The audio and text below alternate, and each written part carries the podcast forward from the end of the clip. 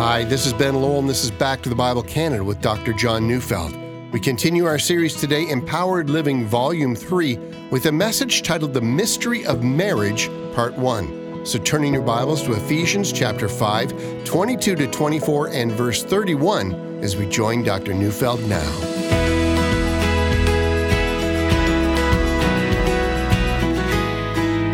Kathy and I really have a marvelous story of falling in love. We were friends for years before we ever started dating. And I remember my friends telling me I should go out with Kathy. And I said, you know, I wouldn't do that because I knew that if I ever took her out, I'd marry her. I was too young to get married, so I never asked her out on a date. And so I moved on, and so did she. But then came that one moment. I was having supper with some friends, and, and she was there. And I remember seeing her sitting there. I remember the clothes she wore, and I remember how absolutely beautiful she was. My heart was pounding the whole time. I didn't say very much to her that day, but I went home that night and I thought, I think if she will have me, I'd marry her in a heartbeat. I came to the realization that I loved her. It was Valentine's Day 1977. I sent her 12 sweetheart roses, and Kathy will tell you that was the first time she knew how I really felt about her. I remember so many things about our courtship and engagement. I remember that one dress I loved to see her in. I remember seeing her infrequently because we lived some distance from each other. And I remember the letters she sent me, and I remember some of the stationery she used and how I examined every word, in fact, even the handwriting itself. I remember my thought and emotion when I finally saw her in her wedding dress. Her beauty swept over my soul like a great wave. It, it all seemed magical and mysterious and wonderful to me now. We've been married for a long time. My heart doesn't pound now every time I see her, but I still find her very beautiful. Emotions have changed, but the love, the true love that binds us together, has deepened. She's become so much more than a lover. She's become my partner, my soulmate. You know, we kind of grew up together. At our wedding day, she was 21, I was 22, and we struggled together and we dreamed together and we fought and forgave together. We prayed together and we played together and we learned God's Word together. We had children together and we're now growing old together. More than anything else, the two of us sense God's calling in our lives together as a joint call together. Love, married love, is a mystery that words can't possibly express. It's the kind of thing that must be experienced to be fully understood. See, not every love story is like ours. You know, I've been to India and met many people who have arranged marriages who have learned to love each other after the wedding day. But out of the millions of stories of marriages, is there something unique and profoundly different about Christian marriages? Well, I think there is. Indeed, the scripture makes it clear there is. Now, we've been studying Ephesians chapter 5, and in it, we've learned that there are a number of unique distinctives of the Christian lifestyle. And marriage, that one, when lived out in the way that Christ intends us to do it, it's simply different than anything else in our culture.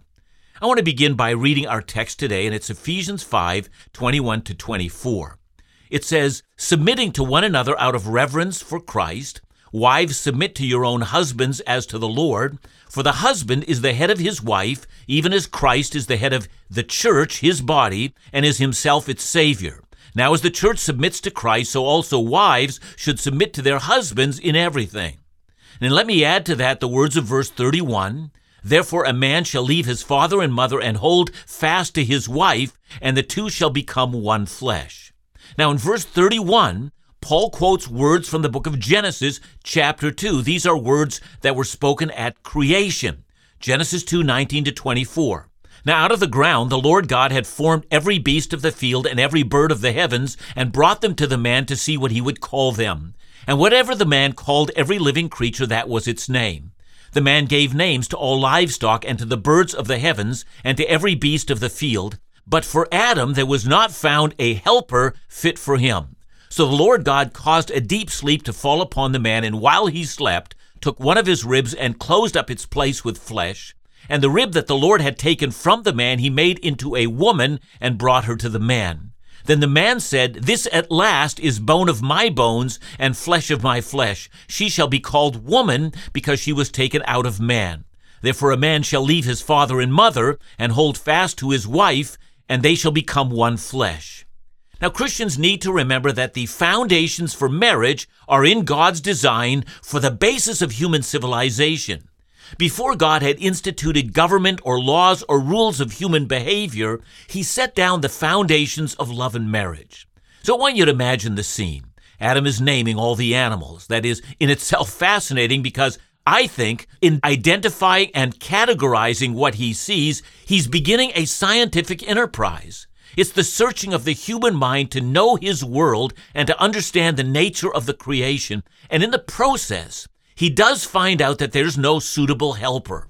He recognizes he has no mate. So please understand that God could have reproduced the species in any number of ways. I suppose he could have made it rain babies from heaven every spring. I mean, after all, he's God. Yet it was his design that the next generation should always be born out of love and intimacy between a man and a woman. So notice two things. First of all, the woman was taken out of the man, and in that we are to understand that both the man and the woman share the same flesh. That's the fundamental statement of the equality between men and women. She is bone of his bone. See, how tragic is the fact of mistrust and hatred between the sexes today. How tragic that in many countries of the world, women are treated as second class citizens, they're abused and exploited without any protection of the law. But that's the result of sin. That's not God's intention. Adam said to her, This is bone of my bone. She shares in my nature and in my substance. I want you to also notice that the bond with her is deeper and more profound than the bond with mother and father. See, the passage says, For this reason a man will leave his father and mother. And marriage created a new loyalty. See, God wants there to be no earthly loyalty stronger than the bond between a husband and a wife. How sad when some people say that the only thing that holds them together are the kids. How sad when a woman complains of her husband to her parents or to her friends. See, I find it tragic that when a man gets together with his buddies and talks about his wife, he might talk in a disparaging fashion. I find it sad when husbands and wives have closer friends than their spouse, or when a mom or a dad meddle and destroy a marriage. See, that's all wrong. God wants the bond of marriage to create something stronger than every other earthly loyalty. That in itself is mysterious. But there's a great mystery to marriage. Paul says that the man and the woman each, by virtue of their gender, play a unique role in their marriage. Indeed, the roles they play are intended to be a reflection of Christ and his church. And so today I want to speak about the role of the wife in the marriage, and next, that is, the next time we look at this, we're going to look at the role of the husband. Wives are called upon uniquely to submit to their husbands. In our day, I know that's controversial, and for some, those are fighting words. So let me suggest several things. Now, first of all, submission is not a negative thing for believers. In fact, it's a virtue. For example, James 4 7 tells us to submit ourselves to God. Romans 13 tells us to submit ourselves to governing authorities. Hebrews 13:7 teaches us to submit to our leaders in the church. 1 Corinthians 6 teaches Christians never to take fellow believers to a court in a lawsuit, teaching us to submit even to those who might take advantage of us. You know, in fact, it was Jesus who commanded us to do good to those who hate us. And finally, Ephesians 5:21 teaches all believers to submit to each other. We submit to each other. I mean, that's what Ephesians 5:21 taught us. Submission is a Christian way of life. Secondly, let's be clear what submission is not. The Bible does not teach us that women are inferior to men. Read the New Testament to see that Jesus gave women honor in a world that thought it strange. He talked to women in public. Rabbis of his day would never have done that.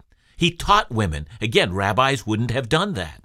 Women were among his followers, and he treated them with dignity and respect. The Bible declares that there is neither Jew nor Greek, slave nor free, male nor female, for you are all one in Christ Jesus. That's Galatians 3:28. There's level ground at the foot of the cross. Grace is the equalizer between all people, regardless of sex or race or social standing. But the Bible does teach that in marriage, men and women have a different role to play, and that doesn't mean that one is superior or the other inferior. Let me take the analogy from a team game. When my son was a boy and a teenager, he played soccer and he was often the striker. You know, every once in a while he wanted to play defense. And then the coach would yell at him. You stay at the front of the field, he would say, because he knew that when the play transitioned, he needed my son right up there at the front. The point is that we all have to know within marriage that there is a unique role that God has given the husband and also the wife.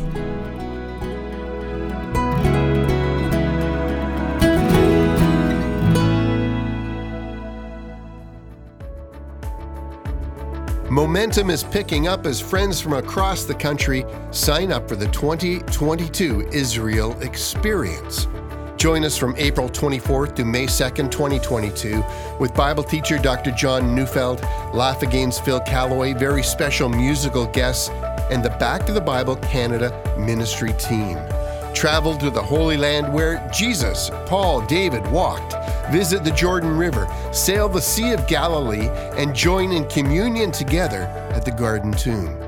A traveler from our last Israel experience said, The trip was overwhelmingly wonderful, the trip of a lifetime. Well, the full Israel itinerary is now available online, and to ensure an intimate experience, numbers are limited, so register soon.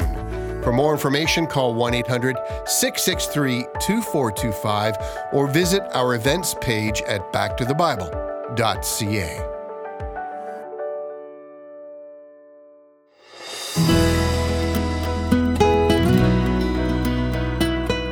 soccer, the striker is not superior to the defender, just has a different role to play. That, folks, is the reality of marriage. It's God's game. So many marriages are in trouble because, simply put, they want to play a different game. Let me give some examples. I know of people who say, well, the goal of marriage is self fulfillment. Now, that's a different game than the person who says, the goal of my marriage is to reproduce the relationship that Christ has with the church. In fact, I've seen all manner of people play a game whose roots do not go to the creation of the world. And I'm making an appeal here. My appeal is that Christians order their marriages according to the will of God. So, first of all, submission is not a negative thing. And second, submission is not a statement of inferiority or superiority, it's a statement of role, not of worth. And thirdly, submission does not mean that the woman should subject herself to physical violence in the home. The term submit is not a term that presents us with the image of a doormat. It's not the image of someone who has no opinions and no mind of her own. It's not a picture of a person who's incapable of great achievement. In fact, God has called women, as He has called men, to do great exploits for your God. So, what does it mean then to submit? Well, according to verse 23, for the husband is the head of the wife, even as Christ is the head of the church. See, God wants wives to surrender to their husband's leadership. Listen, wives, God has called your husband to be your protector, your defender, the spiritual leader in your home. God has called your husband to provide direction for where your family is going. I know that this is misunderstood by some. There are those who argue that the word head means source and not leader. But Dr. Wayne Grudem, in his careful study of 2,336 instances in which the term head was used in the ancient Greek world, did not find one reference where head ever meant source. In fact, the term always carries with it the idea of authority and leadership. In fact, the passage says, Wives, let your husbands lead. God wants wives to perform this voluntarily and freely and not under duress. See, there's a little bit of grammar in this passage that's not easily translated in English. Let me explain. Go to Ephesians 6 1. Children, obey your parents. That command there is in the active voice, that is, it's demanded. But in Ephesians 5:22, wives submit to your husbands, that command is in the middle voice, and that makes a difference. You see, no husband can command his wife to submit. I realize that might be disappointing news to some men, but it's true. No husband has the right to demand submission from his wife. You can demand it of your children, but you can't demand it of your wife. Submission, because it's in the middle voice, is something that his wife brings freely and voluntarily.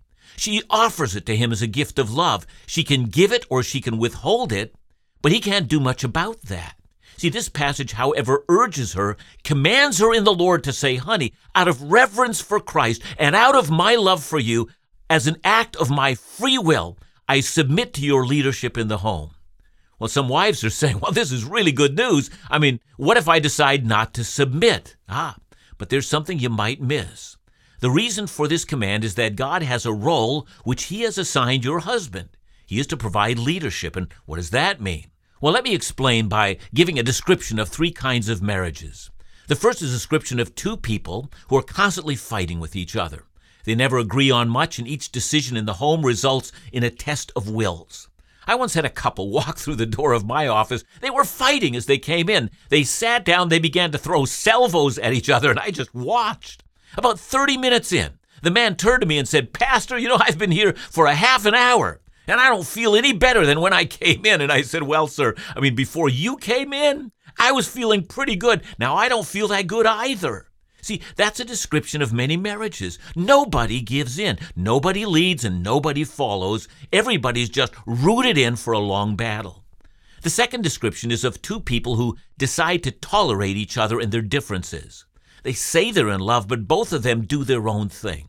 They have learned to get along by not questioning each other. They're like two solitudes. They may be married, but, but they've never experienced the truth of the statement that two will become one flesh. The third description is a description of two people who operate as a couple. They do things together, they have a common vision for their lives. Their dreams are about what God has called them to be and do.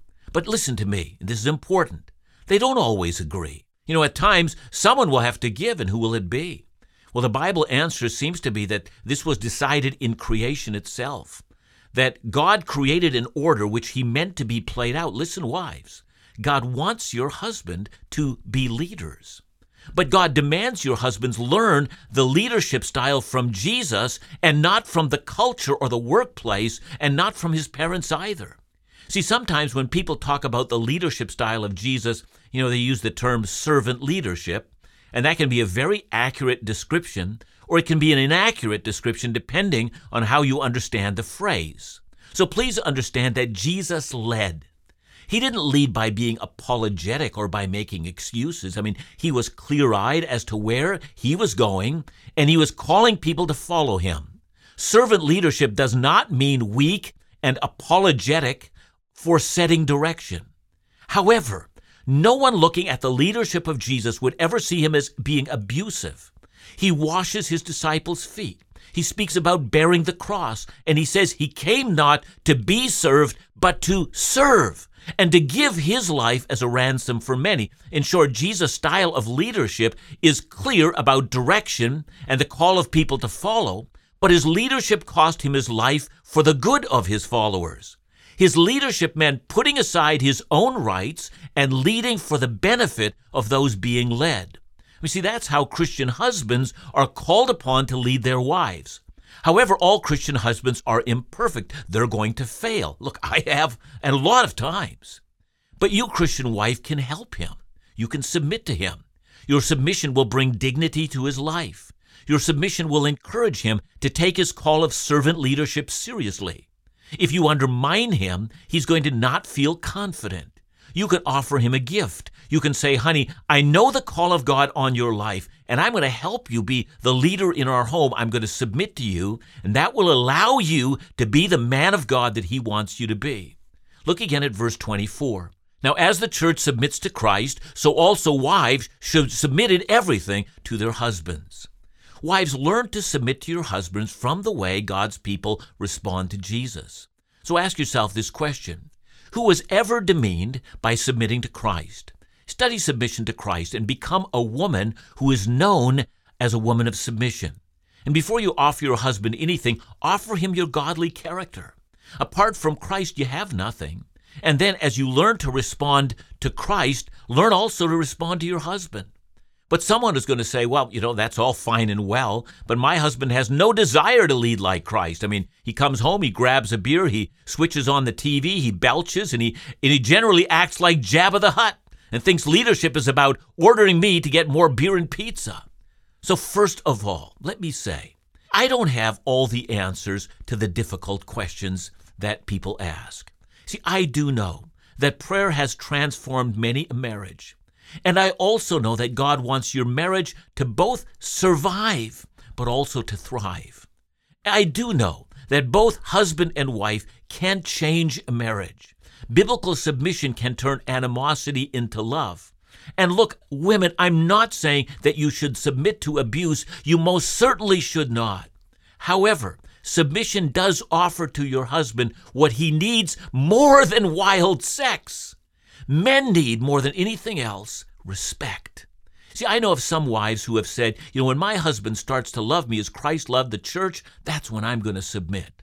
Now, I know of some husbands who say, you know, when my wife allows me to lead and submits to me, I'm going to start loving her as Christ loved the church. And so on both sides, they begin to root down and find blame in each other.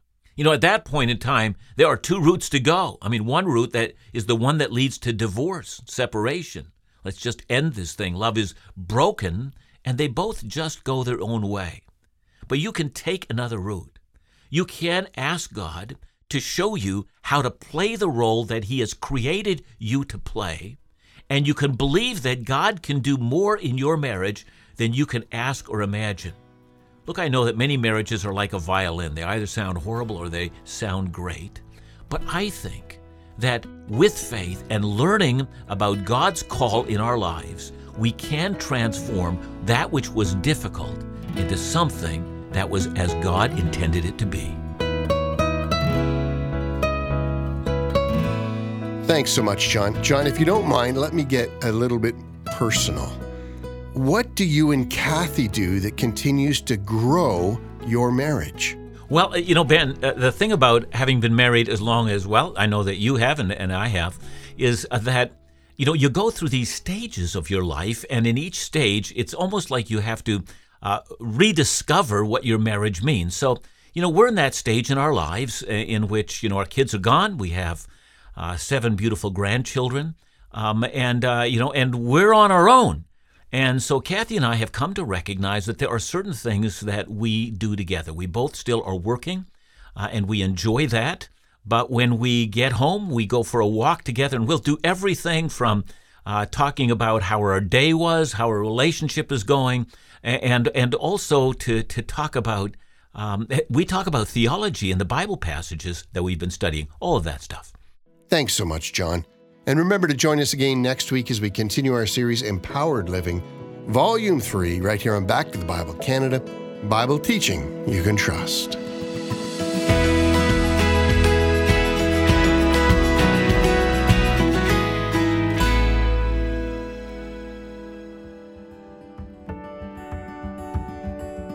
This month, we're encouraging you to request Dr. John's series, The Time of Your Life, as our free gift to you. As you listen and examine what the Bible has to say about how we use the time we're given, you'll be equipped and encouraged to make your days matter for eternity. Studying the Bible makes a difference. One listener wrote, My prayer for Back to the Bible Canada, God willing and God permitting, is to concentrate all efforts to affirm believers and to speak to the young generation. The times we are living in demand it. As always, we're so grateful for your gifts that enable trustworthy Bible teaching to be shared day after day in your community across Canada and around the world. You sustain this ministry. To request the time of your life or make a gift to support Bible teaching, call us at 1 800 663 2425 or visit backtothebible.ca.